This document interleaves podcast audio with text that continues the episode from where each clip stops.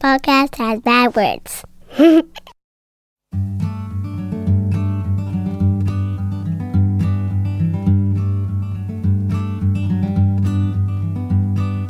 Every little thing you think that you need. Every little thing you think that you need.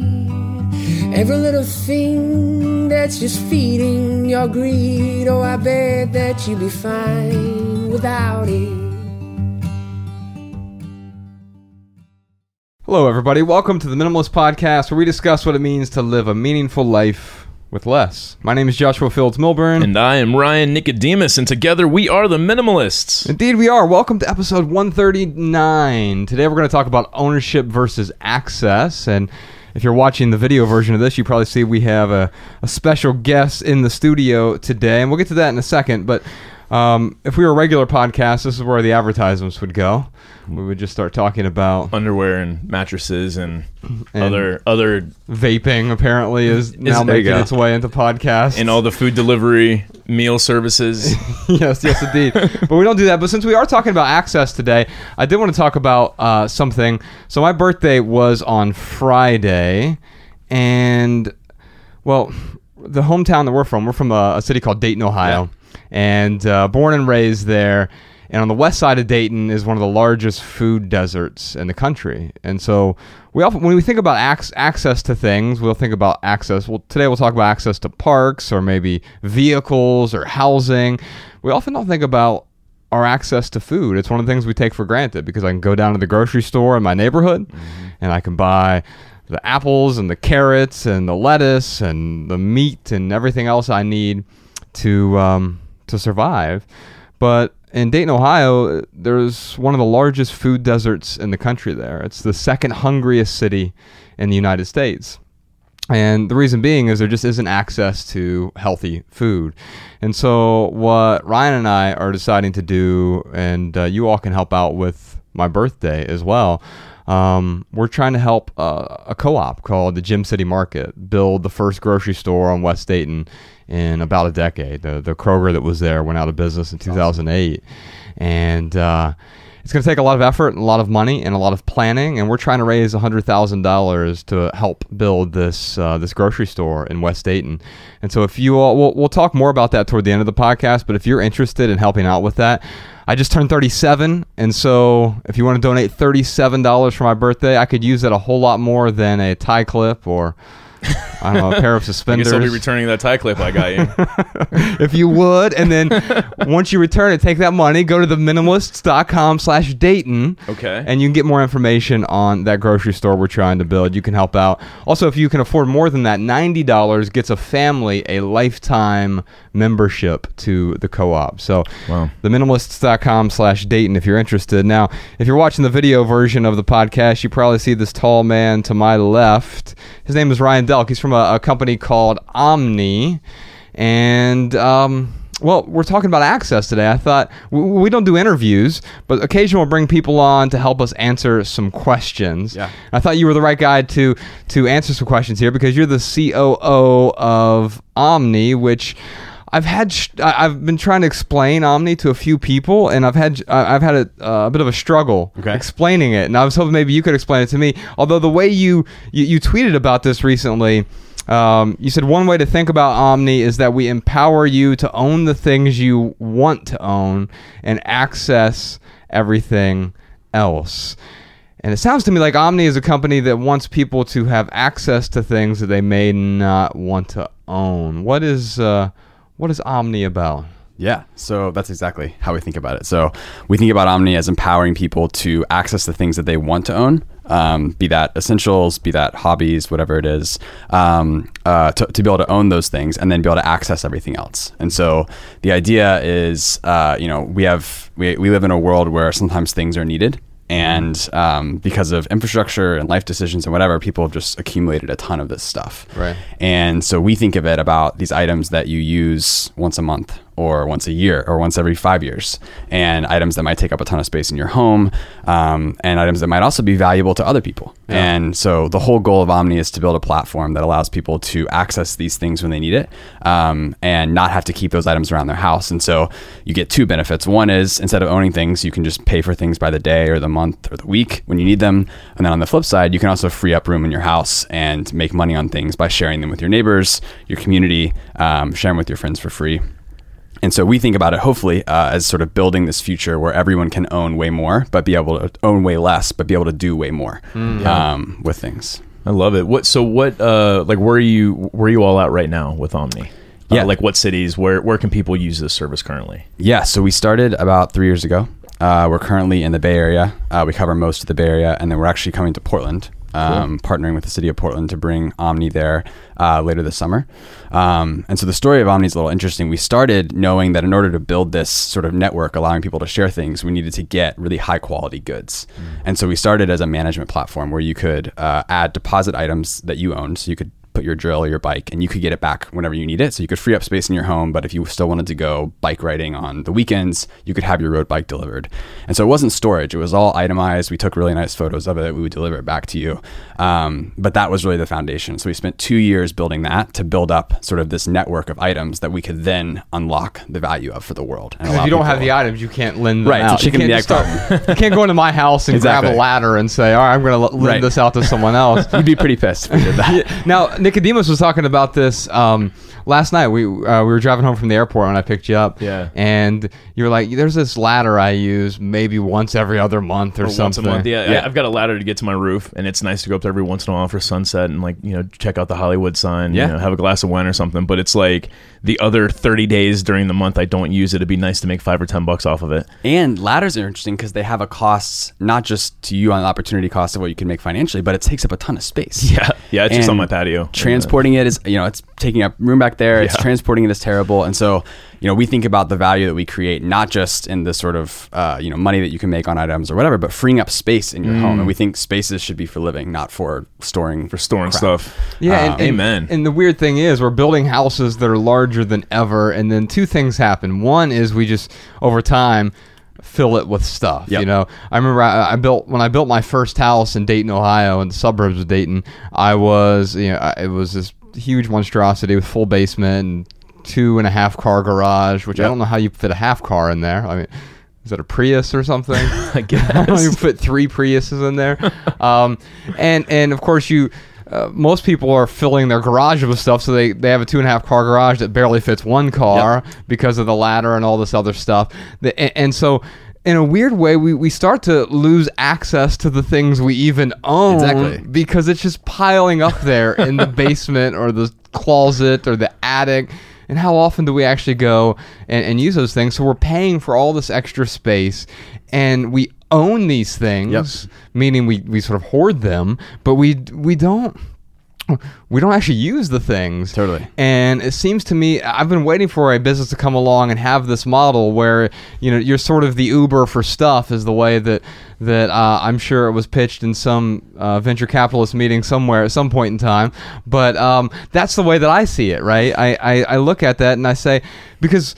Growing up, I didn't have to have a basketball court in my backyard to have access to play basketball, and you you didn't need access. You didn't have to. I mean, people have swimming pools in their backyards, but I didn't have one. I mean, we grew up poor as shit, mm-hmm. and, and I had access to the YMCA swimming pool though, and and now it's like, well, how can we do that with individual items? Whether it's Ryan's ladder or I was on the website, I saw all kinds of things on there. Like, um, it's not in Los Angeles yet, so Not yet. um, uh, I, I can't use it yet, but I'm really looking forward to the day where I can get that Chewbacca costume that Isn't I that saw crazy? on the website. I just Oh need my this. God, it's like dude. I have ten dollars a day or something. You're just gonna do it to, like to record one episode of, of our podcast with video and just be in a Chewbacca outfit and not say a word about it. None it. of us mention it the whole time. Uh, but there are other things on there, and even things like books. Like I saw a Malcolm Yeah. Gladwell book on there, and uh, you know it's like a dollar a day, and, and you're like, well, that's what libraries do. But maybe this uh, there's something here. If I'm getting a bunch of other items, and oh by the way, I always wanted to read the tipping point, and all of a sudden I go. can at the same time. And and the nice thing is you're taking you, you're freeing up space in one person's life, and then you are you- you're giving access to that same stuff to to many other people while I'm not using it. Um, I was thinking recently, and our friend Rob Bell just did an episode about this. I'm seeing more and more of these now. Um, these little scooters, Yeah. Bird, Oh, Bird, and yeah. Lime. Do Oh they my have them God. up in the Bay Area? They did. uh, they got rid of them. This, the government just uh, Yeah. shut it down, but Well, they are. They're amazing, but the problem is like people don't put them back on the bike rack. Like there's Yeah. so they just end up thrown everywhere, all sidewalks, That's sort of the beauty of it. the though. yard. Yeah, I mean it's it's great for us if if we don't if we don't own that yard that all, that all the birds are thrown in. Yeah, so I haven't seen any any yards yet, but I've seen a lot, especially the, just the last seven days, like the last week. I've seen a ton of them, uh, bo- both of them, bird and and lime, and people are leaving them on like street corners. So they'll be on like Yeah. um, yeah, the corner of uh, Sweetzer and and uh, Beverly or something where that blue bottle coffee is, and Yeah. you'll see a, one there, and you'll see a lime on the opposite corner, and I'm definitely gonna try it out this week. Just Dude, to- they're so much fun. So, the, so just for our listeners, uh, th- this is a an electric scooter that is uh, it's battery battery charged. Uh, you take a couple you know steps or a couple pushes, and like you hit the button, and all of a sudden you can go. Um, what's crazy to me about this whole bird lime thing is that there are kids, there are high school kids, Yeah, like chargers. m- yeah, making like Yeah. hundreds of dollars a day. it's brilliant. From yeah, from going around collecting these things and then plugging them in. There was a um, there was this homeless dude that came up to me in Santa Monica a couple weeks ago when I was up there surfing, and uh, he was like, "Hey man, you know, can I get a couple bucks?" And I was like, "Yeah, man, sure." Like you know, I gave him a little bit of change, whatever I had in my pocket, and I was like, "You know, these birds." I was like, "You know, you can charge these things and like make a couple hundred bucks a day if you." You know, if you max it out, and he was like, like I blew his mind. He's like, really? and then he got a smartphone out, downloaded the app, Became a charger. Yeah, yeah, yeah, yeah, that's yeah. great, man. Well, usually we we have voicemails that we we answer some voicemail questions before we move into the lightning round. But today we're going to sort of merge the two segments together. It worked really well last week when uh, I brought my two doctors in from Nourish, Balance, Thrive, and we had a chat. Um, and and so we didn't have any voicemails specifically about access. We had a lot of social media questions. So uh, we're at the minimalist on all the the socials, and we have some questions here today. Let's start with our our first question. It is from Emily. Emily asks, "Ownership at its core has to be an ego thing, right?" Um, Man, when I, walked down to my garage this morning and saw my neighbor's new G wagon in the garage, I got my 2004 Toyota Corolla. There, there. I definitely like looked at that. I'm like, you gotta be an egotistical person to have a freaking G wagon. I don't think so. I mean, I think I I, I think uh, if you have the money for a something like uh, a Mercedes Benz yeah SUV, it's somewhat like a piece of art. Yeah, I'm kind of projecting too because I wish I owned a G wagon. I mean, there, there's beautiful engineering there, but uh, yeah, the truth be told, a brand new Toyota Corolla is probably more reliable. Sure. Uh, in terms of its engineering and you know the Six Sigma that goes into the uh, the design and, Right. and also the the the manufacturing, the the sort of repetition has to be good to produce that many of of one product. Now, Ryan, I don't know if you think that there's ego involved in this. When I when I think about uh, ownership, I think there's there's certainly necessary ownership, and what we're not saying here is you shouldn't own anything, and you should just only have access to things. That's that's a weird sort of uh, Dystopia. dystopian Yeah. communism. And wh- what I like is you've provided a market solution to this this problem that we have of both overabundance and also lack of access Yeah. at the same time.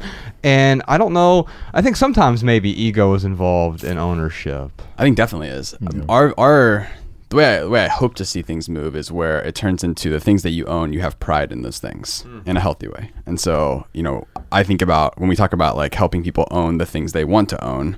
If you're really into art or sneakers or whatever it is, like that's great. You should pursue those things, but you shouldn't also feel like you have to own a drill and a ladder and uh, you know a boogie board and a surfboard and a drone and all these other things. You should be able to get access to those things whenever you need them. And so I don't know. I do think I do think in its worst form it does tie to ego, but I also think there's a, a positive side of that that probably taps into a similar emotion around pride of buying quality things, which I know you guys have talked about a lot. Yeah, Um, absolutely. which I'm a big proponent of. Is like fi- research, find great things, and then you know buy those things instead of buying the junk that is going to be thrown away in a year. Yeah, I totally agree. Like, it, is owning stuff egotistical? Like, as a blanket to say yes, like that's not true. Right. Um, but certainly, yeah, the bad side of it, it certainly can be egotistical. I think for anyone out there who's like asking, oh, you know, am I egotistical by owning this one thing? I mean, you've got to ask, why are you owning that one thing? Is that person owning the G wagon because they really do find the beauty in the art? Yeah. and you know they they go off roading a lot, and they have all these Totally. these value adds to their life from owning a G wagon. Not to mention it is a beautiful it is a beautiful car. Or are they owning it because they're like, yeah, I'm the shit. Yeah, man, look at me, I own a G wagon. I'm awesome. Look how rich I am. Right. Like maybe that's what it really boils down to is do I own this so I can say look at me or do mm. I own this because I truly get value from Yeah. it? And, and if you can sort of parse that out, and maybe sometimes it's both, and then that can be a problem as well. I mean, you and I both drive Toyotas, and I'm sure I could go finance a more expensive car if I wanted to, but I, I really don't want a car payment. Um, so I could, you know, find a way to to afford that Mercedes Benz G wagon, but why? Because it wouldn't be for me in that case. That's interesting. So if you, uh, what I heard you say, and, and I'm not saying that this is true, but it might be, and you know, I, I don't, I don't want to say the majority of the time, but maybe if you are taking a loan out on something like a G wagon, uh-huh. it's it probably it might it might be an egotistical move, right?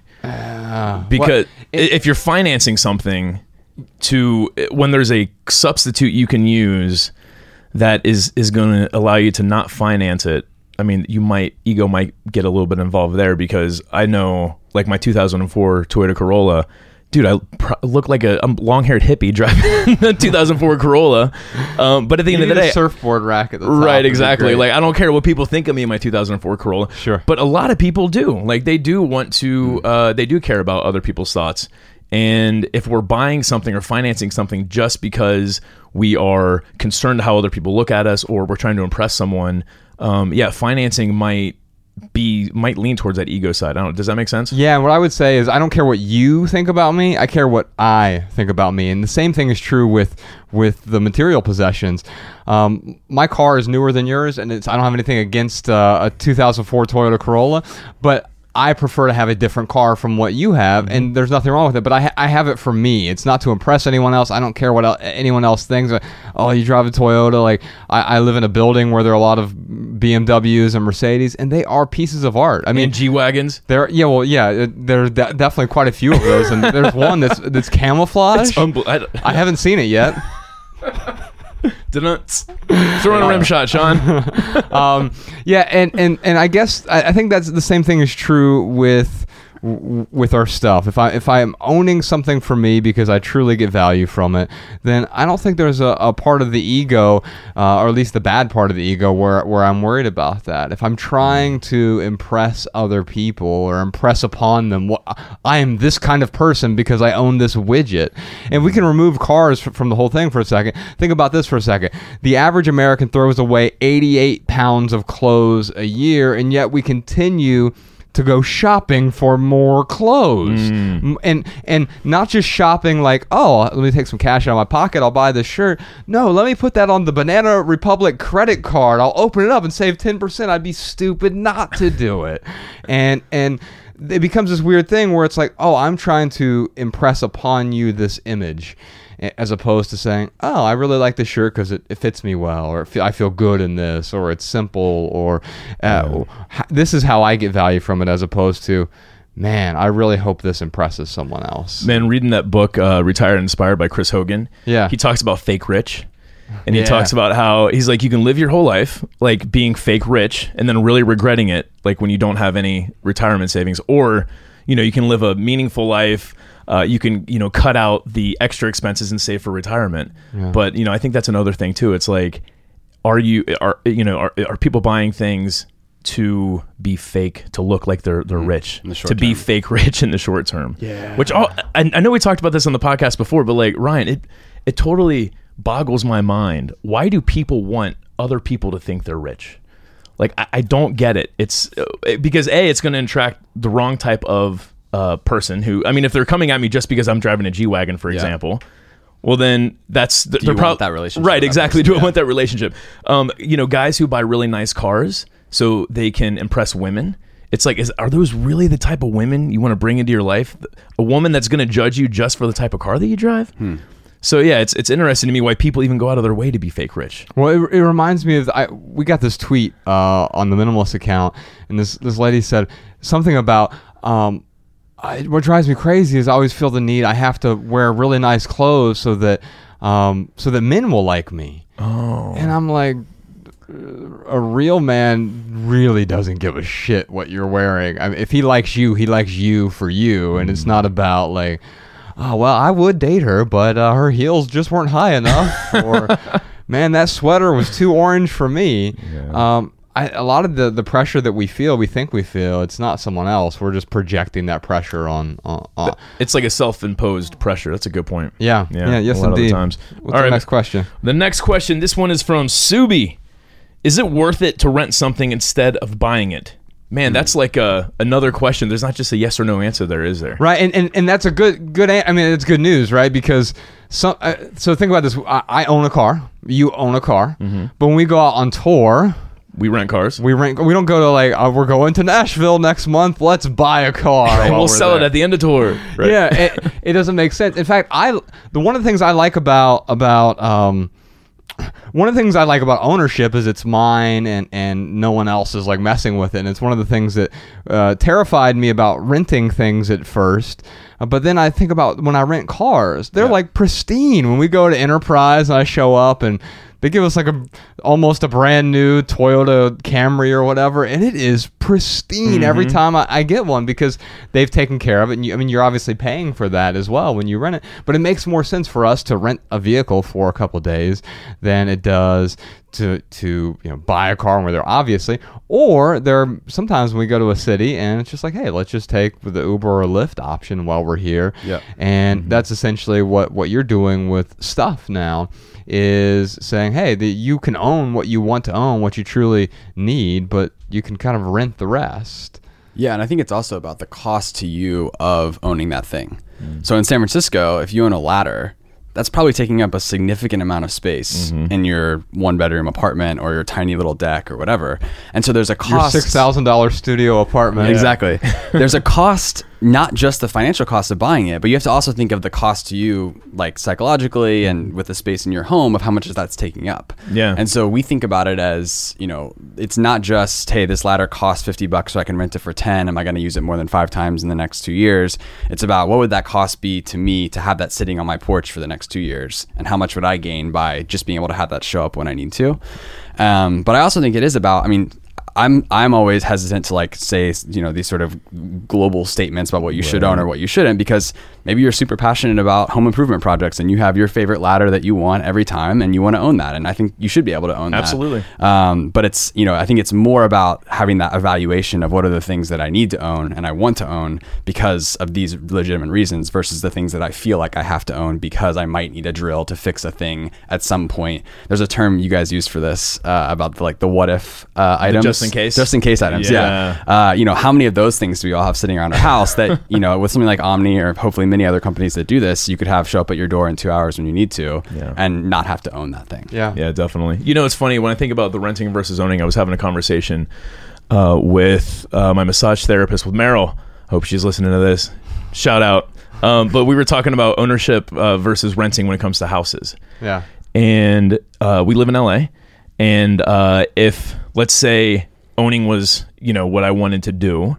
Um, well, a I'd have to take out a thirty year mortgage because there's no way I could afford to pay cash for a home in LA. Yeah. Um, uh, the other thing too is that I would have to hold on to that house for like five years, six years to to be able to maybe break even on yeah it. versus renting Right versus renting. So right now, because you know we're we're not uh, we're not sold on you know being here the rest of our lives, uh, which we might be. And Tomorrow we might wake up and be like, yeah, we are going to be here the rest of our lives. Right. Um, and if that's the case, then I would look at buying something different. But right now, for what we are doing uh, while we're in LA, it's better to rent. Um, because again, like buying, I would have to hold on to it for five years, and even then, like my house, um, I had a condo in uh, Dayton, Ohio, and I bought that in 2009, so it was right after the crash. So I got this really good deal on this condo. Had it for six years. I lost twenty thousand. I finally was like threw my hands in the air, and I'm like, I got to get rid of this. I don't want this mortgage anymore. and I lost twenty thousand dollars. I had to pay twenty thousand bucks. You know what's fascinating about Really? that? Yes, Even though you bought it at the bottom. even though I bought it at the bottom. You, you, so a really good deal was losing twenty thousand dollars, Yes. and not to mention the you, you talked about the other costs. The cost of everything you had to deal with, with Yeah. renting it out to someone when you moved to Montana and fixing things, and then just the burden it was, the psychological burden of it, sort of you know weighing on the back of your mind. Yeah. that's an additional cost that you can't quantify monetarily. I mean, I guess you can. Everyone could say, well, yes, you can pay me two hundred dollars a month for the psychological burden, but why? Why have to deal with that? Yeah. I mean, the reason why I'm sharing this too is like anyone out there who is, you know, having this question, should I rent, should I buy? A lot of like for me, I bought because of that blanket statement. It's dumb to rent, it's better to own. Yeah. And I never really looked past that. It was just, well, this is what society says. So I'm going to go ahead and I am going to buy a house because I've been renting for the last four years and I might as well buy because this is a better deal. And, and I don't think we, we often think about why society says that with respect to owning a home. Um, we the 30 year mortgage is such a strange thing. I would personally never take out a, a 30 year mortgage to, to own a house. I can see a case. I, I still think there's no such thing as good debt, you know, and, and we'll we'll talk about that next month when we're out on the, the money tour that we're on. But um, I, I can see there's some debt that is less bad than other debt, and mm. having a you know a seven or 15 year mortgage that you're trying to pay off really quickly to build up that that house. Although I, I don't I don't tend to think of owning your own house as an investment. And I think sometimes we we mistake the the ownership of of the home that we're in as like some sort of grand investment. But as you prove to yourself, even after buying this investment. Um, sometimes we, we lose money on it. Yeah. And uh, so I think we have to be really careful about ownership w- with respect to, well, I should own this because everyone else says I should own it. Whether Yeah. that's a ladder or a drone or a Chewbacca costume or a house. Chewbacca costume. Yeah, I yeah. really want to hear your Chewbacca impersonation, Josh. All right. Our next question is from Peter. Peter says, shouldn't we invest in the things we use a lot instead of minimizing them? Buying a coffee machine is much cheaper than buying a coffee than buying a coffee every time we want one. Now I just buy a new coffee machine every morning. to get the, f- the freshest cup possible. yeah, I want it to taste like plastic a little bit. It's like people that buy a new shirt every day. yeah. Never want to wear it twice. Uh, we were in Toronto. The guy who owned the venue there, he used to be in a. Um, uh, so we were on tour last year. And the guy who owned the, the venue in Toronto, he used to be in some metal band. They would go out touring, and he said the the thing that was most precious on their rider was a new pair of socks and a new shirt, like a pack of new black shirts every day, because. Apparently, when you're a rock band with six or seven dudes living out of a van, you don't shower a whole lot, and so you just change your underwear. Laundry is not at the top of the list. No, you change your underwear, you change your shirt, but otherwise, no. I mean, and, and I think the same goes for my clothes. I mean, I own the shirt that I'm wearing here. the The same is true. I have a, um, I make coffee at home. Made coffee at home this morning, and we're not saying don't own anything. We're we're trying to figure out. We're trying to parse out. So there's an essay on our website recently um, that you saw because I, I saw you tweet about it, but.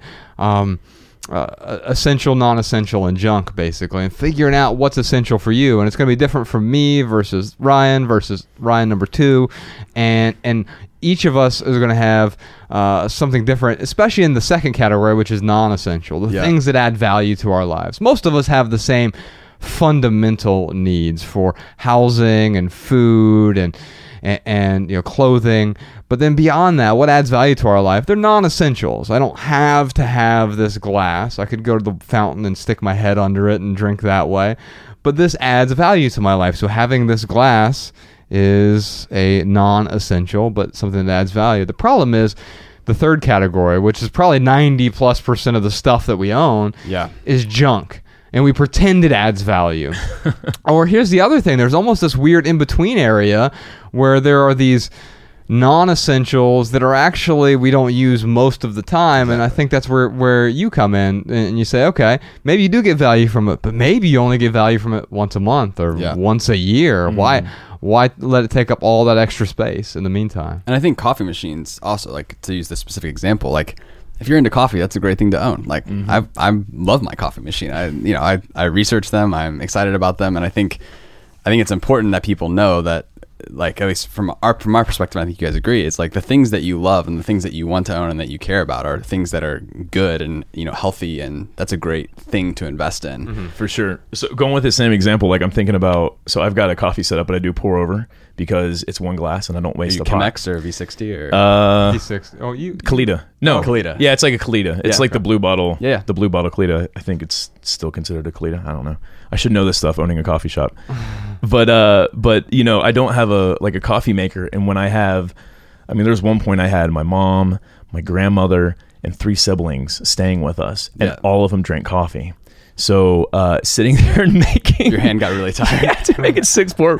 I was like, good grief! Like, I need to get a coffee machine, but I was like, I'm not gonna buy a coffee machine. Yeah. just for this every once in a while thing where I got guests who all drink coffee and uh, it's a pain in the butt to make all these pour overs. But a thing like being able to rent one and have one delivered totally. from Omni in two hours to my house, man, that is that's that's a perfect solution. Yeah, or or now with you have these apps like a Postmates or something, you could get six cups of coffee delivered probably. There you go. Right, yeah. I, I don't know. I don't know. Solo shot. Yeah, I don't know exactly how that would work with with coffee, but I assume that you, you could do that as well. And so there, are, it's sort of like these. eh, Now, if you had six people living with you every day, then that'd be a different story. Then you would need a different solution. You know, for me, I have I have do, do I do two separate pour overs, V60s in the morning, one for me, one for Bex, and I, I don't wait till like because I like having coffee with her, so I don't want to make one and then make a second one, and so I just have two set up, and that's what works well for me. I use it every day. That is something that is non-essential, but it is pretty damn close to essential at this point.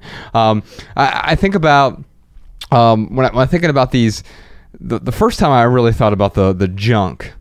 Uh, Ryan, you and I came with the the 2020 rule, the just in case rule. Anything that you don't need, you can replace for less than twenty dollars in less than 20 minutes. Or apparently, if Omni is in your city, uh, you, you can also replace or temporarily replace it. Um, the when I was going on my honeymoons, I was 22 years old. You remember, you were in my wedding. Yes. Um, With the stretch, was it a stretch Escalade? no, it was a stretch Hummer. oh yeah, that's right. It's a stretch Hummer. yeah, we were at the pinnacle. We were at peak consumption in my early There 20s, go. early to mid 20s. Um, oh, it's so terrible. Uh, and anyway, like I I remember going on the honeymoon and um, my spouse and I, uh, we both overpacked, but she overpacked significantly. She had uh, the biggest suitcase. You know, the, someone got us the, these suitcases for. Um, For your wedding? yeah, as wedding Okay. gifts, and it's like the, the this collection of suitcases from extra large to small, Yeah. basically. They like nest like They Russian were nesting dolls. Yeah. Yeah, they were, but they were more terrifying because you could fill them with stuff. Right. And and so uh, the the the largest one she had, and of course, if you have the largest one, you feel compelled to fill it Right. with everything, right? And so she just crammed it full of stuff. And I had the next, so she had the extra large. I had the large. I filled mine up with stuff as well. And then uh, she had the medium, which she tried to use as a carry on, but they wouldn't let her because it was too big. And then I had the small, which I used as a carry on, in addition to like bringing a laptop bag with me. this is a one week honeymoon yeah. in Mexico. and for some reason I have like a suit with me and I have like all of these these extra I had like four pairs of swimming trunks because of course I'm Right. to need a different pair every day. Right. And what if the first three pair get dirty? You need a fourth. yeah, polo shirts and khakis and what am I doing? But I didn't even think of what am I doing. It's like, well, I've got the space. I have to fill. I feel compelled to fill it. So we get to the airport. Uh, so we're flying out of Cincinnati. So we drove down to Cincinnati, which is the Cincinnati airport's actually in Kentucky. And um, she puts her bag up on the scale, and it's seventy pounds. and they're like, "Ma'am, you can't." We can't take this much stuff, and so they put my bag up there, and it's forty pounds. Well, the limit at the time was fifty pounds, and so we had to remove ten pounds from her bag and put it in Oh my, my bag. God. We had to remove ten pounds from her other bag and put it on her carry-on bag, which then she had to check. And so we had.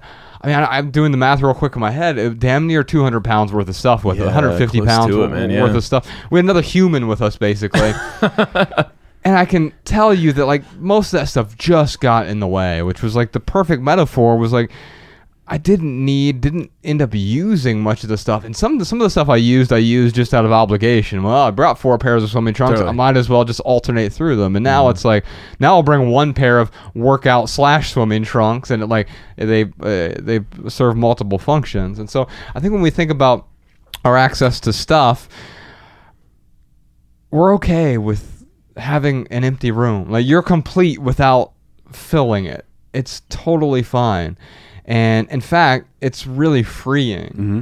I remember we did the the packing party for Ryan when he like first embraced minimalism, packed up all his stuff as if he were moving, and you went over to his condo, that big condo he was talking about, and it sounded different because you like you remove the the the superfluous sort of things that dampen the sound and all of a sudden you're like you have this like echo but it was like a pleasant echo. It was like the echo you get from going to a cathedral or something where all of a sudden you're like oh this is this is calming. Uh, i've noticed that i've been doing this video series on youtube this month um, this past month with with uh, doing a, answering a video every day. It's uh, called Living Room Conversations, and basically, I just turn on my phone camera and answer one question a day in my living room. And there's someone always comments like, "There seems to be an echo in there." I'm like, "No shit, I don't own anything. Like that's we own exactly what we need, and then also what adds value to our lives. But then we don't have the superfluous stuff. And hopefully, there'll be a service soon where if I do need something, then I can then I can bring it into my home. Yeah, I was thinking about this this morning before the podcast. How, like, when I was in the corporate world, I would buy stuff to fill the space because I had the space. Mm-hmm. But every time I bought something, it was like this this affirmation of like, yeah, man, you're making it. You're living the American dream. You're you're able to do what you want. And yeah, before I knew it, I had a condo full of a bunch of stuff. But man, when I finally removed it, it felt so good. Like being in, and that's for me. Some people like they like being around clutter, and that's fine. But for me, like having an empty room, some art on the wall, you know, bookshelf, a couch, like that's like I'm thinking about my living room right now. I mean, it's it's uh pretty empty, but it is so much better. Like I don't look at you know my art and think, man, I wish I had ten more paintings, or I wish I had two more couches, or or, or uh, yeah. I, I I think that um, for someone who uh, for someone who who thinks that that sounds crazy, like try it out. Meaning, like have your own little packing party, uh, maybe in your living room. Like think of the room that you are in the most, and and just pack up as you know uh, whatever you can, and, and see what it's like to have an empty room. I'm not like a huge believer in feng shui or anything. Like I really don't know anything about feng shui. But like after that packing party, I started to get it. I started to understand like, oh, okay, yeah. Like when I'm sitting here on my laptop answering emails from work, like not having a big screen TV in front of me to distract me, it really helps me to stay more focused. It m- helps me feel better. I was teaching a writing class this weekend, and one of the things I was talking about was uh, the conversation I had with Donald Ray Pollock. Uh, he's a novelist from Chillicothe, Ohio, and he. Um, I said, well, how do you like? Because he started writing when he was 55 years old. He had this really inspirational story. Like, how how do you like stay focused? And he's like, just sit in the chair. Like those four words totally changed my mm-hmm. life with respect to writing. Because what he was really saying, it was a metaphor for like remove the distractions. No Wi-Fi. Don't have your phone with you. There's no TV or radio on. Yeah. It, it's just it, it's it's removing the superfluous, and then you can bring those things back in when when you truly need them, as opposed to having the the, the, the distractions turned on as if it's a, a fireplace going all the time. It's just the mm-hmm. glowing screens all around us, and and I get it. It's really it's really intriguing. You know, I've got a five year old daughter, and she loves watching Peppa Pig and. What's the new one she watches? Pocoyo is the the new, The new kids I guess. kids The- special, the new kids craze. yeah, it's on it's on YouTube, and she just loves watching it. But uh, so I, I, I and the, the sad thing is like you know my frontal cortex is fully developed, and I still get trapped by the the Yeah. glowing screen. Totally. And and so That's been amazing. We just had a uh, a six month old son, Uh-huh. and how quickly they develop that that reflex to see a screen and like get turned drawn to it towards it, wow. is incredible. And the, the weird thing is, like, y- you can, like, if you were to, um, if you were to take them, walk them past a house where a sprinkler is just going crazy, they may not think a whole lot of it. Um, but if they see that same sprinkler on a television, Yeah. it's like, oh, like they're just, there's something about the glowing screen that just, Yeah. It gets them fully enamored into this, this, this other world. Dude, right? glowing screens, they're they're pretty addictive, man. They are indeed. They I was, are. I was thinking about. Uh, I was just in Missoula, and uh, we got some friends. Each of them have a, a two year old, and watching them use a cell phone and like how they can hardly talk, but, But they they're can. But they can yeah. use a cell phone pretty easily. It's I don't know something something crazy. Did you hear with about that. the, the the experiment where they they dropped off? This was, I believe, in Ethiopia. They dropped off um, tablets in the village in Ethiopia without any instructions whatsoever, and you know, most of the, the village was was illiterate, uh, and especially little kids. They, they they were not literate at all, and they had no instructions, no no training, and they just dropped them off in the box. And within a week, when they came back, the kids were already they found a way to get online, Wow. and they were using the tablets and showing the younger kids, like the seven year olds, are showing the three year olds how to do it. And and um, I heard about this on, on Seth Godin's podcast, um, Akimbo, and um, what what I thought about there is like we we feel compelled by these screens and they can do really great things. So it's not it's not black and white. It's not binary. We're all here because of the internet you know that it's been a great thing for us. But it can also be the greatest distraction i've ever experienced in my life. And the tug of war is trying to eliminate the distraction while using it for good. I loved what uh, Derek Sivers said when he chatted with you guys about, like, I think he said the greatest gift I can give my child is a long attention span. Yeah. And I, ever since I listened to that, I've just been thinking about that constantly. Of just a how how much of like a superpower that's going to be for kids now to you know if you can develop that 20 years from now and, and it's very everyone has short attention span that's going to feel like a superpower for them Yeah. but then b how do you i mean everything is fighting against that culturally Yeah. like as you're raising a kid and how do you start to consciously think about uh, you know how to create that in them Yeah, and I- I think I mean what he does is so admirable. Like where they'll they'll just go and spend an entire Yeah. day at a park, and um, it's testing the limits of his own attention Yeah. span as well. But um, I think what happens when you remove the distractions, you're you're able to do that, and I've Mm-hmm. gotten considerably better, uh, especially with Ella. Um, and, and just because for me, I'm just like, all right, we've gone to the beach, we've seen the sunset, let's go, go, go. Right. Like next thing, and that that was programmed into me probably as a child, but mainly in the corporate world as well. Yeah. Like just get the next thing done, go task, task, task, task. All right, sunset is done. Get in the car, buckle up. all right, we're driving to dinner. The next thing, and then you google go, maps it get the eta yeah, yeah, and you, you you have like all of the next things. Whereas Derek has removed the the to dos, so to speak, and and and instead he sort of has a to be list, which is just the present moment, and that's it. Yeah. And uh, man, I really I really admire that. And while I I don't hope to be perfect, I hope to get closer to that each time that I, I spend time with Ella. And I still catch myself if I pull out my phone or whatever, and then I'm like, what am I doing? Yeah. Uh, Cal Newport. Uh, I don't know if you're familiar with his Yeah. work. He uh, uh, he did an event with Ryan. It was I was supposed to be there, but I was deathly ill. And uh, one of the things that he wrote recently was about um, the need for being a digital grown up. And the thing that he talked about, this was so good. In fact, let me see if I can. It might still be on my Instapaper here. I'll pull it up real quick. But basically, what what he's talking about is, um, well, here it's right here: digital wellness for grown-ups. We'll put a link to this in the show notes as well. Earlier this week, the Washington Post published an article on the digital wellness movement, which attempts to use technology to help cure some of the issues caused by technology. By the way, that seems a bit quixotic to me. Like to, yeah, we're, we're if we're just using technology to to to, yeah, it's like using a, I don't know. It's like getting a paper cut and then taping that piece of paper onto you to heal the cut in a way. Yeah. Um, this movement, for example, is responsible for an app that quote plants a tree each time you put down your phone, and then shows the tree withering and dying when you pick the phone back up. It also produced a popular plugin that displays each time you go online the number of days left in your expected lifetime. Even Apple is getting involved in digital wellness.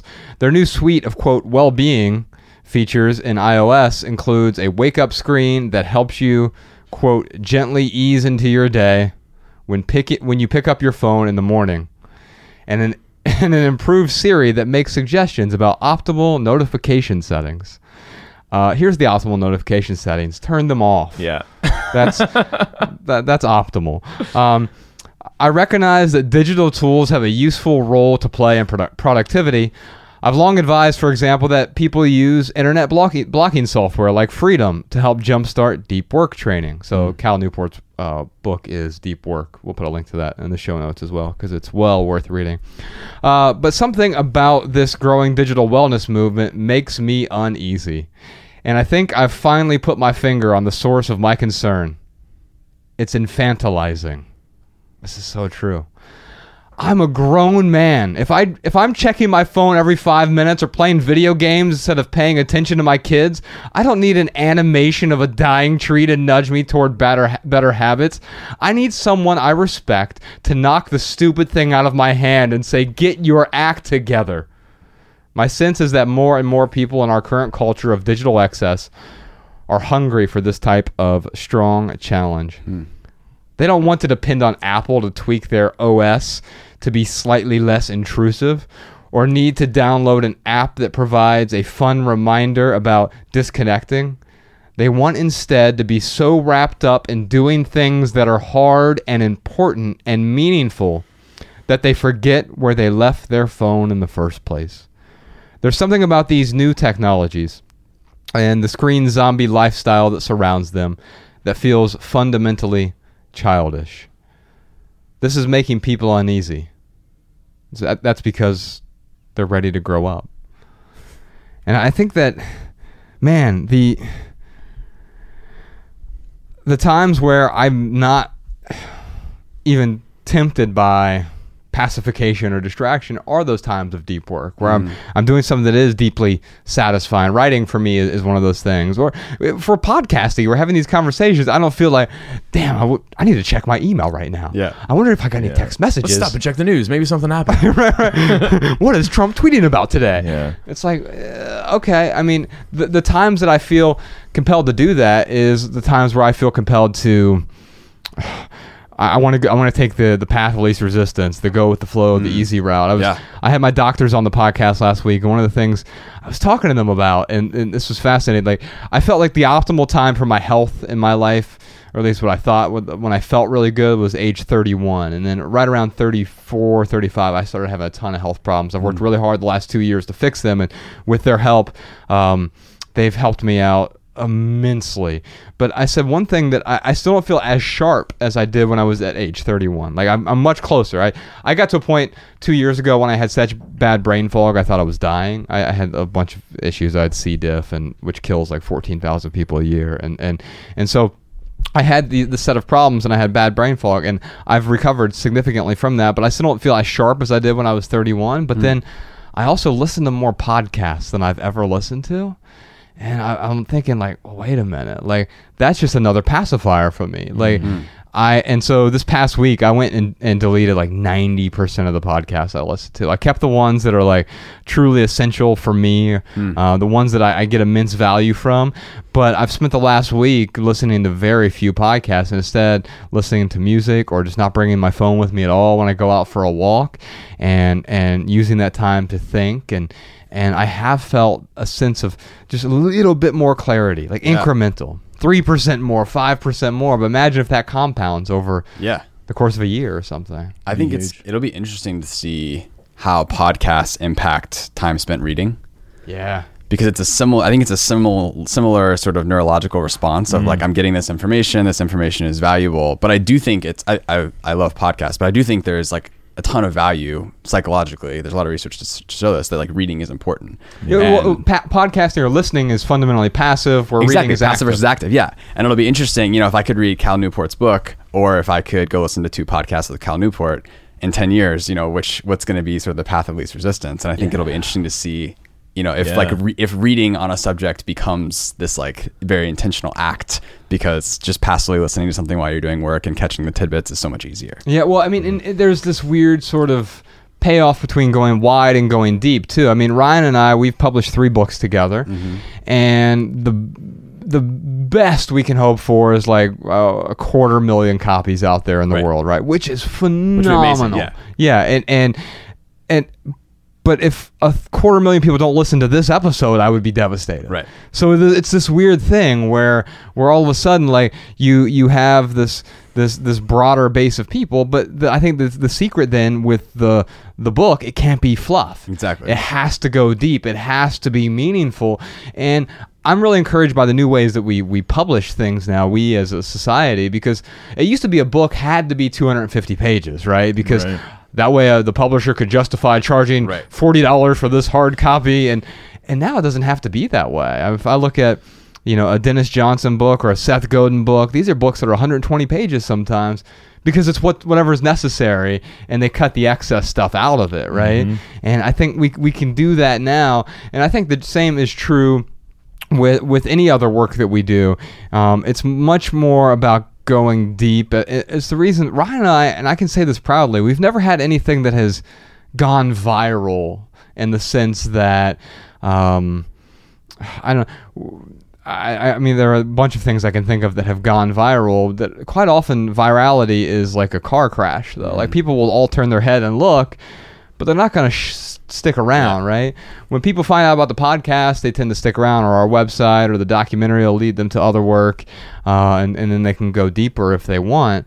But if we ever had something that just went truly went viral and hundreds of millions of views somewhere, that wouldn't mean anything if people didn't stick around and they didn't Retention actually. rate's very low. Yeah, yeah, yeah, and and and also the attention rate is Yeah. pretty low too, right? like you get this this burst of attention. There's a study I saw recently. The average American attention span now is eight to fifty nine seconds, Oh wow. and so giving your kid the long attention span just means greater than a minute, I guess, Yeah. at this point. Wow.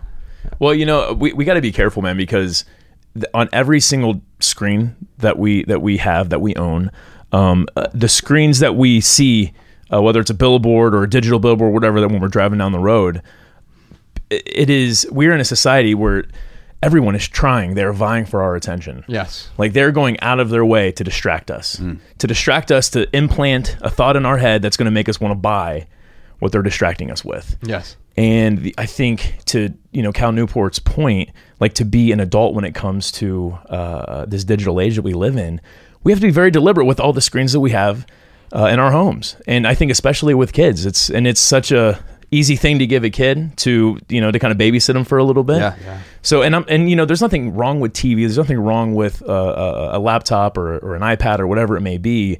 Um, the problem is is when we are allowing uh, those those advertisements, those corporations to distract us, to to uh, yeah implant these really kind of needless needs. Yeah. Well, there, there's a reason that the the rate of depression in Amish society is nearly non-existent.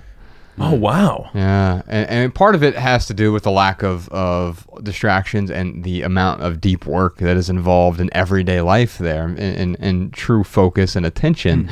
But but it, it also has to do with, with setting up a, a structure that is in, inherently meaningful. And um, I, I think about that now. You don't have to be Amish to set up those structures, but it becomes more difficult, as you say, when when you're you have these constant temptations in our in our everyday lives. Yeah, and a lot of them it's our own doing. yeah. I mean, it's a lot of it is is us. Yes, that looks nice and shiny. and We want to get that, but not realizing like the the attention that it's going to take away from us. Yes, indeed. All right, man. Let's move on to our next question. This one's from Bradford. I think access is the key to releasing yourself from overconsumption. I'd love to hear how to determine what you need to own versus what you have access to. And then uh, he makes a very good point here. Underwear falls into the ownership camp, I assume. can, you, can, you, get uh, uh, underwear on Omni yet? Uh, you cannot. Thank God. Ryan, are you wearing the underwear today, or is it me? Uh, I'm not wearing any underwear. Well, um, yeah, I, I think uh, so. So what Bradford is saying here is, Yeah, it's a good question. um, the, the I think access is the key to releasing yourself from overconsumption. Yeah, but but also maybe, uh, but but also uh, when I think about this, like, uh, I don't think there's a, such thing as too much access, but I think there is a thing as taking advantage of too much access. Yeah, you can you can skew the complete other way. So the same way you get your worth from you know if you're getting your entire worth self worth from the things that you own, you're buying these things for your own ego or what we talked about earlier. You could do you could go the same thing on the access route. Yeah. you know you could you know rent all the cool stuff and you know do do all that just to feed the same emotion. Yeah. and so it's not. I don't think access is inherently good and ownership is inherently bad, but I think it's all about setting yourself up to be able to live the life that you want to live. Well, yeah, I mean, he, you know, he said he wants, you know, he'd like to hear us to talk about what you need to own versus what you need to have access to, and that's going to be different for every single person. I Yeah. mean, everyone's got different preferences. Everyone has different needs. Me and Mariah, we don't have any kids, so we don't need any kid stuff. But you guys, you guys need kid stuff. Yeah, we went to the we went to there's like this toy warehouse down on uh, Miracle Mile, and like uh, mostly inspired by Derek Sivers, a conversation I had with him. Especially we did this, uh, we filmed it too. I will eventually do something with the, the footage. We had this backstage conversation with him. Now backstage was a weird conference room. We were at a horse track. It was the strangest thing ever. But uh, we had this conversation with him about like owning toys, and and the thing he talked about on stage is like, well, you can't be uh, you know, minimalist with kids or whatever, and and uh, I think Ryan pushed back a little bit and said, "Well, you know, you, uh, if you bought ten boxes of, of toys for your kid, is, is he's not going to be any happier with than with that Yeah. one box." And, and so there's an appropriate amount. amount um, but I realized that um, when the babysitter would come over, Chrissy, and and uh, babysit Ella, she's like, "Where's her toys?" And I'm like, "They're right there, both of them." You know, like not not not literally, but Sure. like I realized like oh yeah, I should probably get more toys for Ella and not like force this lifestyle on, on onto her. Now I did this video with Ella recently during the living room conversations. Um, we were like putting together this toy set. It was like Legos. I forget what it, what it was called, but she wanted. We were building this hospital so she could inject things into these little um, mannequins or whatever. I don't know, whatever she's into. Um, and and what I realized, like by going and buying that stuff, is like, what is the appropriate amount? Because the the study I saw is the the average child owns nearly 300 toys, but plays with only 12 daily. Yeah. And that goes back to the, this whole thing of are we just buying a bunch of sort of distractions and pacifiers or are these things that the kids will really get a lot of value from and if they stop getting value from it the thing that we do with ella is we just have her donate it and she realizes why they donate it because some other kid will, will be able to play with it Yeah. yeah yeah i think when it comes to ownership versus access um, for me like having having rules like for the things that i own meaning like the 90-90 rule that josh and i have Yeah. uh, basically you know anything that i haven't used in the last 90 days um, and if i really think about it not going to use in the next 90 days i probably would get rid of it um, Yeah. there are a few things like uh, seasonal items like a winter jacket or a snowboard of course, that yeah. like it's going to be a just for when rather than a just in case Yeah. but I think like that's the que- or that's the uh, the thing that people need to do if they want to really be clear on okay, what do I need to have access to and what do I need to own? Uh, what rules do you have for yourself? Is it 90-90? Maybe for someone else it's six months, six months, or maybe it's a year. Uh, Yeah. it, it doesn't matter what the number is to help us determine what we need to own versus what we have to have access to. I think yes, we need to look at our, our preferences, look at our situation, but also just create some boundaries for ourselves to kind of keep us from uh, from over Yeah. over consuming. I think Brad's got a really good point. The uh, oh shoot, I lost it. I, lo- I had another thought, but then I lost it. Um, no, I, I, I, I mean, just kind of going off of what Brad was talking about here. Um, yes, you don't have to. Uh, you don't have to have access to underwear. You, sh- you should own underwear. And I, what I hope or happens, not yeah, I hope what I hope is that technology can help us because if you think about you know 10 years ago if you needed a car to get to work even occasionally there was no Zipcar there was no Getaround there was no uber there was no lyft Ryan took an Uber here today because Taxis. his garage was broken. yeah, Yeah. there you go. Couldn't get my car uh, out. taxis were taxis might have been impossible to call where you lived, and so you might actually have needed to own a car. Yeah. And now it could be totally feasible a decade later to not own a car. Right. And what I'm hoping we see is that you know a huge wave of you know t- basically technology platforms that allow us to own you know that that sphere that circle basically grows where now it's sort of you can get access to cars really easily, but then what if there's that next wave out of things you could get access to, and then the next wave out after that? Because it's all about how easy you can get access to it. If you have to drive two hours to go rent a stroller for the nine months you have a kid, you're not going to do that. You're going to just buy a stroller and Amazon it. But if you get that to deliver to your house and rent it for nine months, you might be way more likely to do that. Yeah, And I- so I, I think about the, the very first time we went out on on tour. Um, basically this guy was using Omni before Omni existed. we were in Albuquerque, remember? And, and the guy came up to us afterward and said, "Hey, um, I need a chainsaw only like once or twice a year, and so um, I will go to my storage locker and get it, and then when uh, I I'll use it, and then I'll put it back on on the storage locker when I'm done. And that storage locker is called Craigslist." And so he's like, I'll buy it for 25 bucks or 30 That's bucks or awesome. 100 bucks and I'll sell it back for roughly the same price as soon as I'm done. And I'm like, man, one day there's going to be uh, an That's Uber awesome. for chainsaws. And, Mhm. And here it is. And now there is There you one. go. I love it. The, the next question is from Elise. Elise says, I use Apple Music, Netflix, cloud storage, and a few other similar services, and I enjoy the ease of streaming and its avail- availability wherever I go. But I feel stressed from the payments and subscriptions and emails in my inbox from these services. Hmm. man, the emails stress me out too. Like, I, I feel like anytime I, yeah, give out my email address, even if I, you know, I, I will uncheck that box that is automatically checked every single time Sign up that for says, updates. yeah, please send me updates. I'll uncheck it, and somehow I still end up getting a ton of emails. But there's a real easy solution, man. You just spam them, and eventually, like Gmail takes care of it. It just it will filter all that crap out. Yeah, I mean, you you can you can just unsubscribe is, is what I recommend. Yeah. I mean, I spend most of my days in email just unsubscribing from things I never subscribed to in the first place. um, I can't tell you how, like I don't know if it's because of like Patreon stuff that I do or if it's people who just have access to my my email, but I get the most random solicited stuff, man. Like uh, I, I nothing coming to mind right now, but like just stuff that like you said never signed up for in the first place. Yeah. I'm imagining someone has my email address and they're like, "Oh yeah, Ryan will appreciate this. Sign me up for it or something." Yeah, it, it happens quite a bit. So, so I think the first thing is yeah, unsubscribe from the emails you don't like. But if, if you're feeling stress from payments, I think you have to you have to work out the the math on it, right? Mm-hmm. I, I use Apple Music myself, Yep. and it's ten bucks a month, I believe. Um, I used to spend way more money than that on music. I mean, it Oh, yeah, wasn't buying albums and yeah, stuff. I, mean, Yeah. I would spend easily a hundred dollars a month, and so I'm saving ninety dollars a month. Yeah. and so I uh, the the stress that if I were to feel stress about spending ten dollars a month, I just have to remind myself that I'm not spending ten dollars a month. I'm saving ninety dollars a month on that. Now, if you want to go without music altogether, then yeah, you can not buy albums and not subscribe to a service. But in a lot of cases, these end up saving us money. I think the same is true with Netflix. I mean, uh, Netflix, you know, costing less than twenty dollars a month. Uh, I mean, hell, you could you could rent a few movies from a Redbox and.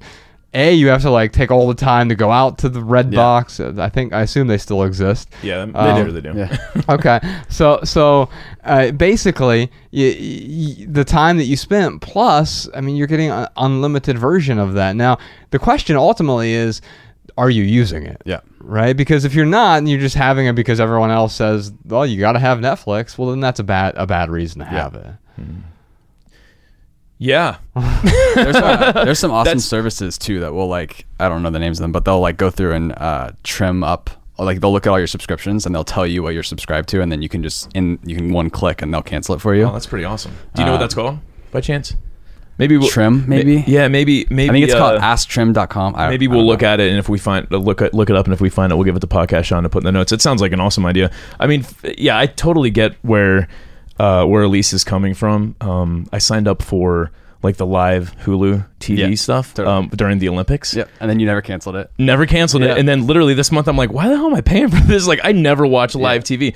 Actually, that's not true. I think I watched a couple basketball games, Yeah. but but it wasn't worth it for me. I could have went to your house and watched the basketball games if I really really wanted to. absolutely But yeah, if it's stressing you out, Alicia, you've got to decide what you're willing to pay for and what you're not willing to pay for. You know, I th- this just goes back to like minimalism is not easy and it's not perfect. It is simple. Yeah. And simple is not easy. So for Elise, uh, they're going to have to uh, do some work, do some budgeting, really Yeah. dig into what's important, and then decide what they uh, are going to keep and what they're going to get rid of. Oh, one, one other thing I, I might recommend here is do a packing party for your streaming services, meaning Yeah. uh, get rid of them for a period of time.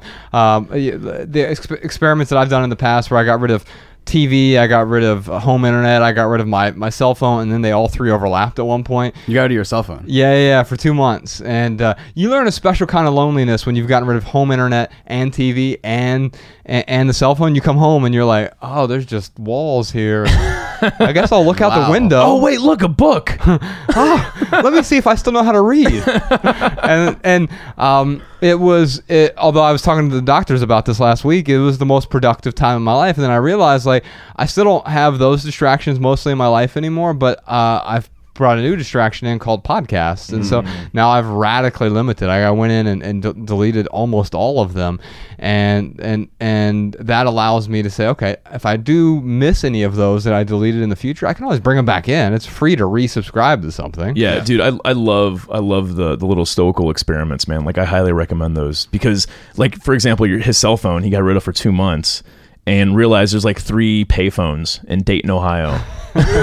like they're just Wow. not they're just not around anymore. Yeah. And after two months, Josh is like, oh man.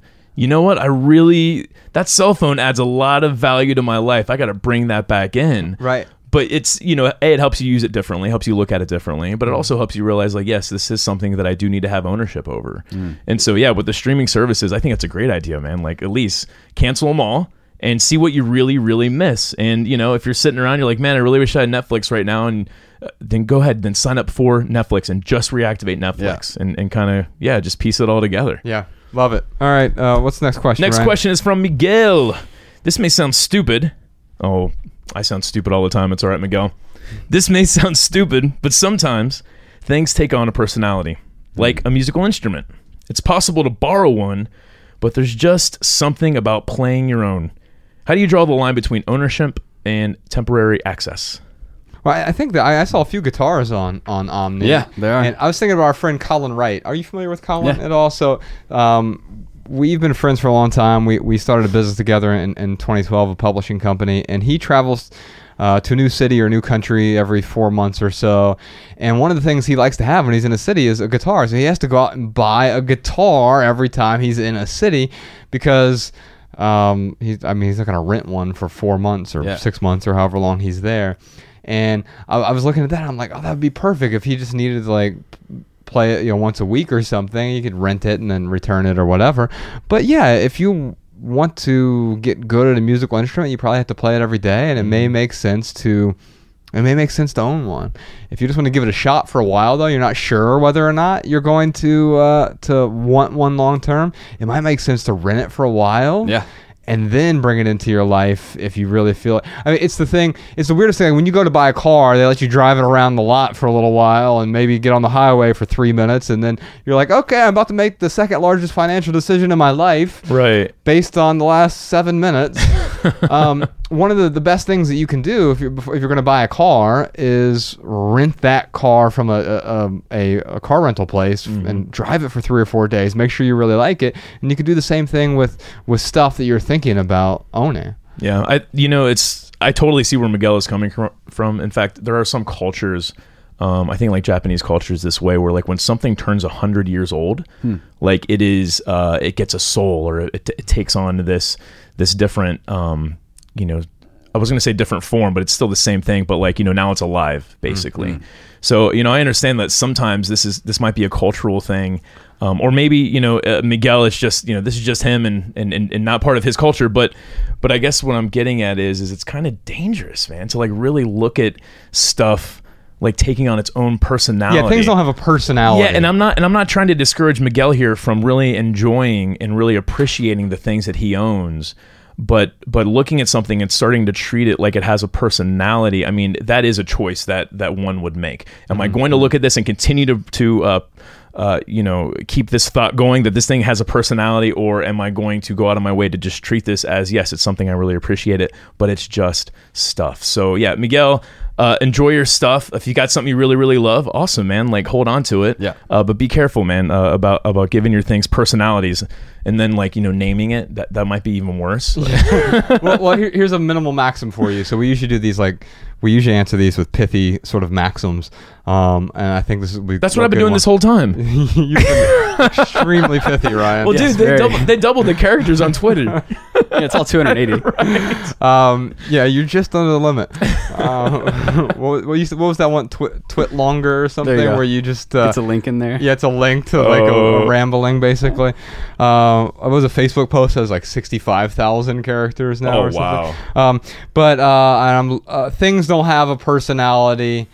But they can augment your personality. That's good, man. and and, and so I think some things can, can help you out uh, with respect to like making you a more robust person because they will augment the experience of life. But the thing itself, it doesn't have a personality. It's an inanimate object. Yeah. All right, let's move on to one more question here. Brian says, ownership is made up. What do you guys think about home ownership? Wait a minute. Uh, why does our culture place such an emphasis on this? Well, we, we already touched on this a little bit.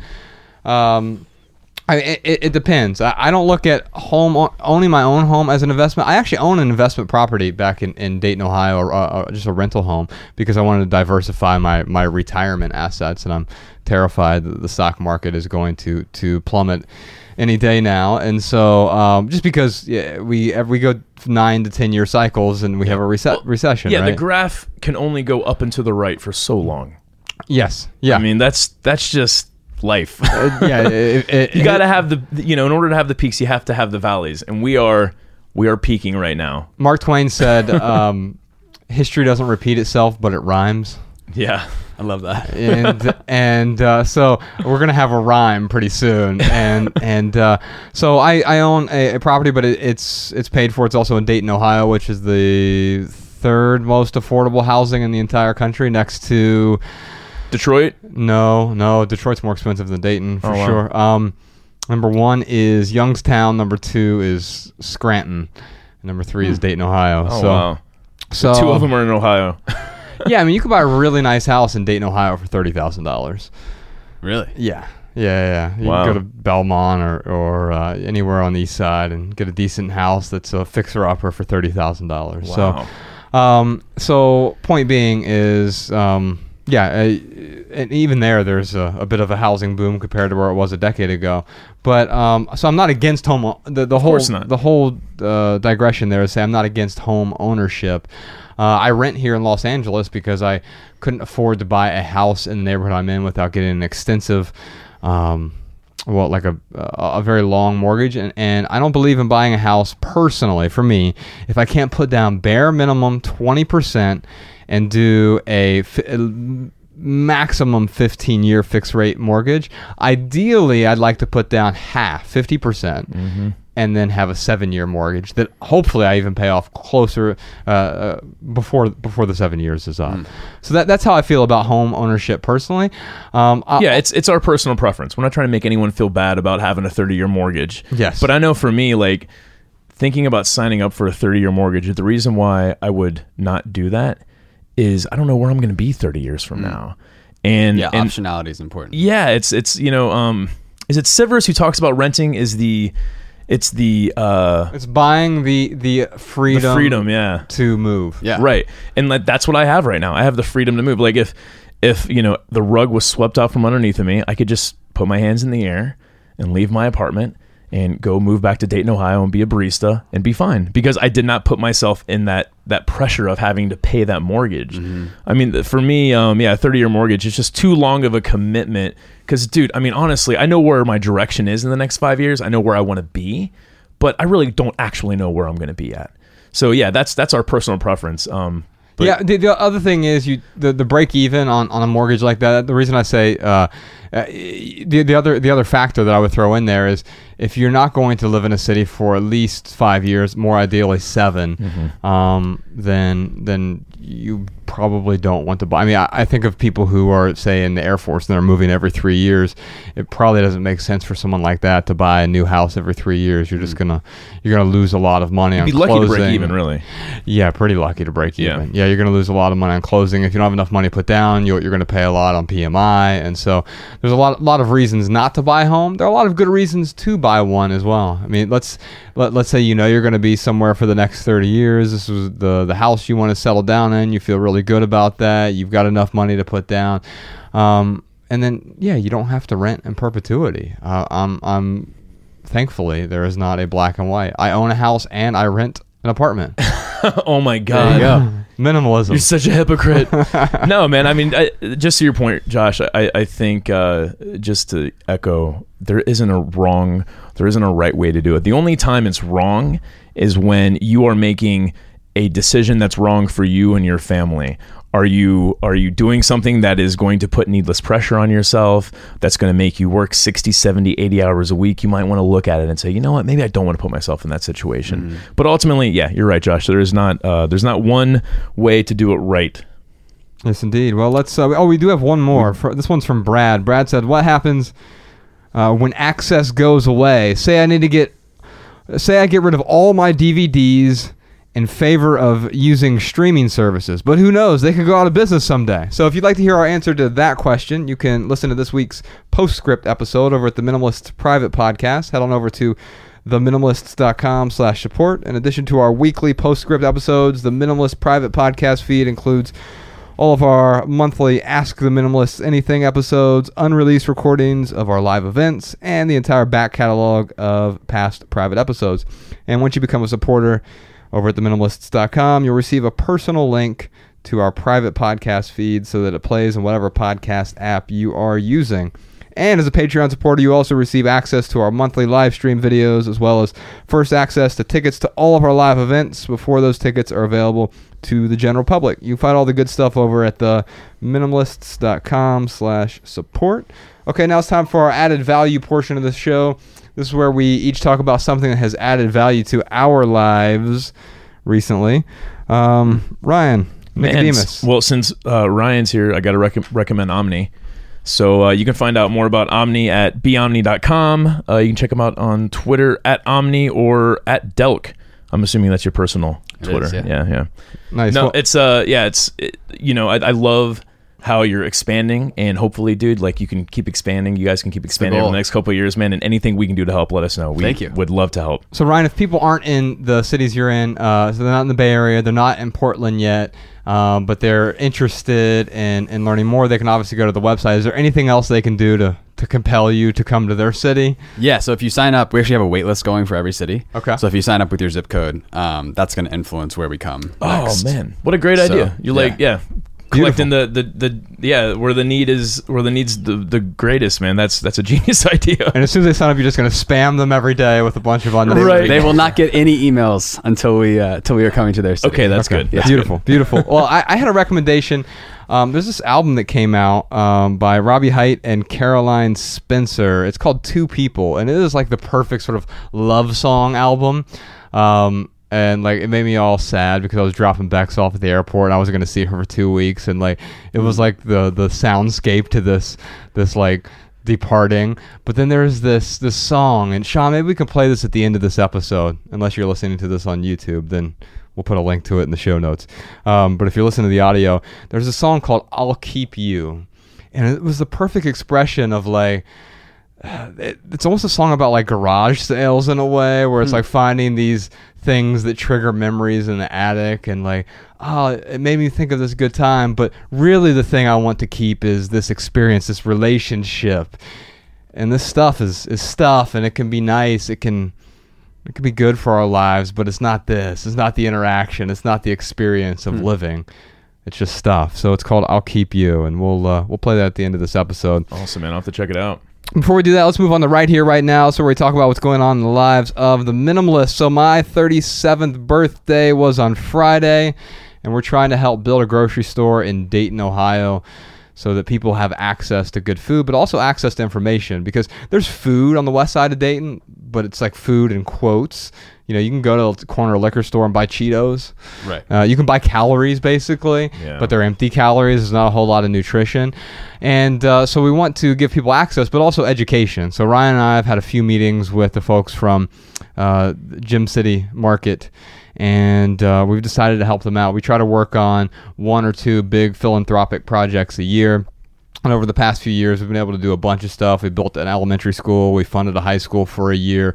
We helped out the victims of the Orlando mass shooting and, and the Las Vegas mass shooting and, and a bunch of other stuff. We try to find ways to help, and this is the way we're going to help. So Ryan and I are going to donate a large chunk of our own personal money to this, and um, and then we need your help for the rest. We're trying to raise hundred thousand dollars here. So if you go to theminimalists.com slash Dayton, you can learn about the grocery store, exactly where it's going to be. And if you donate thirty-seven dollars, that's how old I am right now. So that's what we're asking for. If you can't afford 37, you want to donate five bucks or whatever, then please do whatever you can afford. If you can afford $90, you're going to buy a lifetime membership for an entire family in Dayton. So you can definitely help out there. Also, uh, Ryan and I are going on tour. We're going on a three city tour. It's called the Simply Southern Tour. We're going to talk about money and minimalism. We're going to be in Nashville and Birmingham, Alabama, and Kentucky. We'll be in Louisville. And so we're going to have spe- special guests with us. We'll have Rachel Cruz and Anthony O'Neill and Chris Hogan. You just talked about Chris Hogan's book earlier. I don't think I've ever been so excited for a tour, man. Because it's like it's going to be different from anything we've ever done. Definitely. and uh, we have just i'm a little nervous because like the people the guests that we have like they're really gonna make me look dumb uh, but you know it's not about me it's about it's about the listeners uh, so the listeners are really gonna enjoy it Well, uh, the nice thing is we're going to get an education on stage while we're there. Right.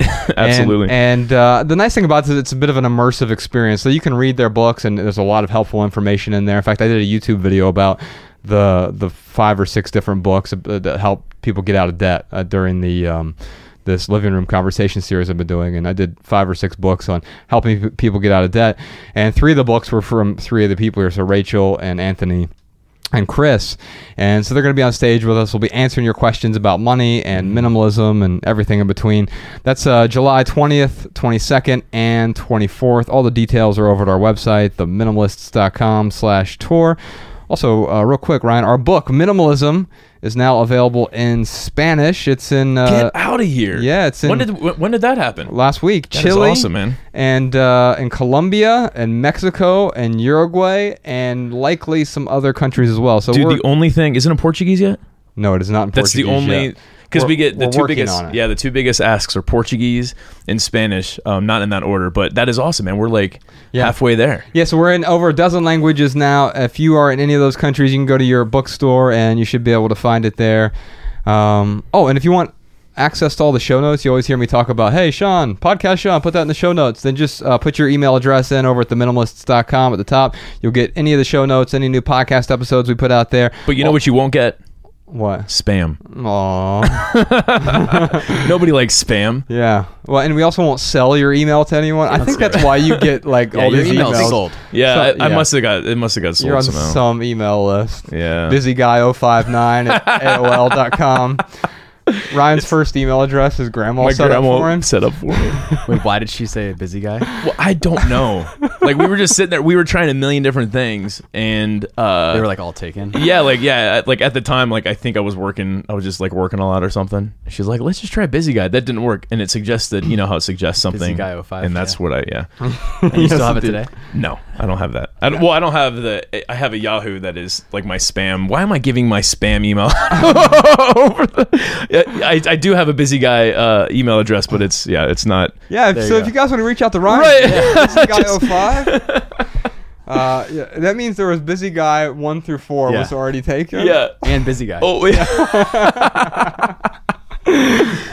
Can you Oh imagine? What's your email address? Busyguy at AOL.com. I don't, dude. I mean, it is. It is some of the email addresses that that we came up with is just hila- Yeah. hilarious in general. Like we never really thought that email would be something we use professionally. Or like printed somewhere. Right, exactly. And then yeah, like and I still every once in a while will come across, you know, like uh cheetah print girl at hotmail.com By the way, I apologize to Busy Guy at AOL.com and also Cheater Print Girl.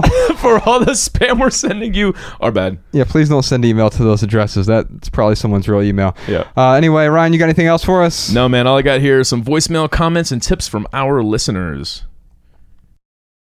Hi, this is Joe from Dallas. I was listening to some old podcasts, your collection one. I'm a disc golfer and I used to have 500 plus discs, of which I had probably thrown 50 of them more than one time. I had a big bag of putters, uh, 20 putters I used to carry around to practice putting with.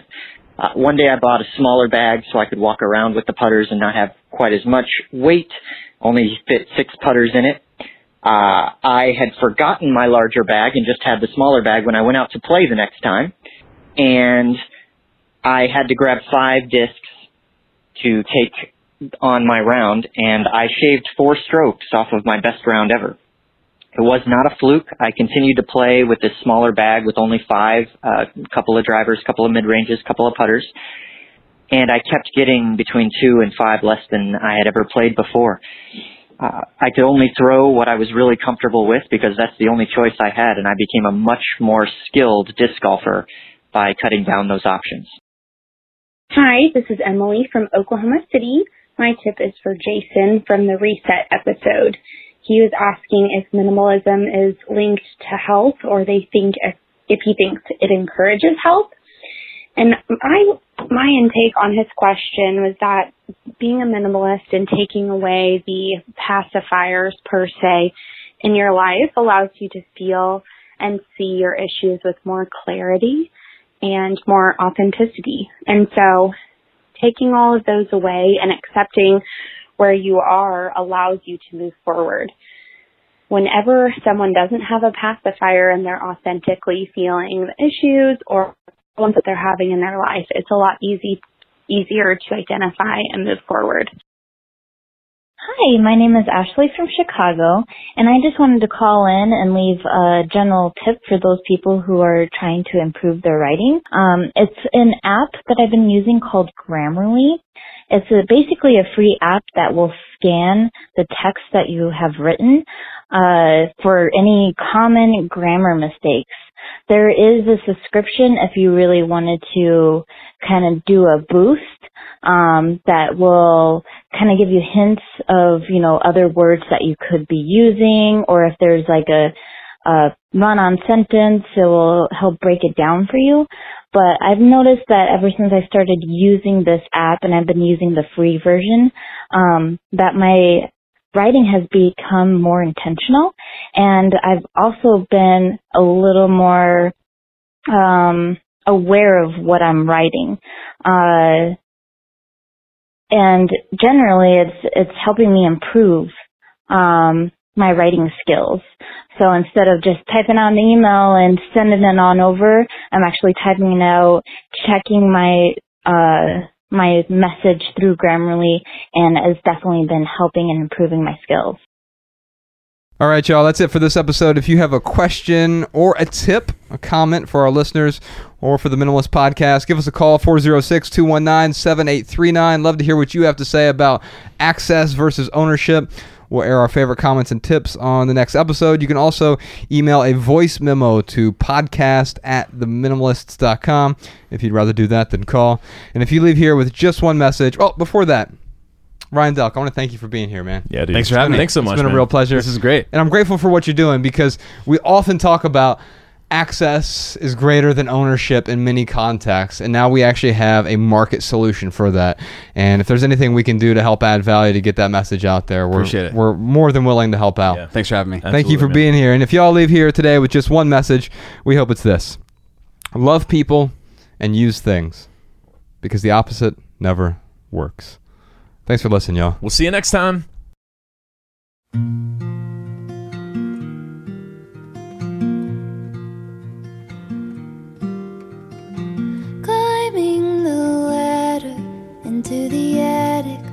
Looking around.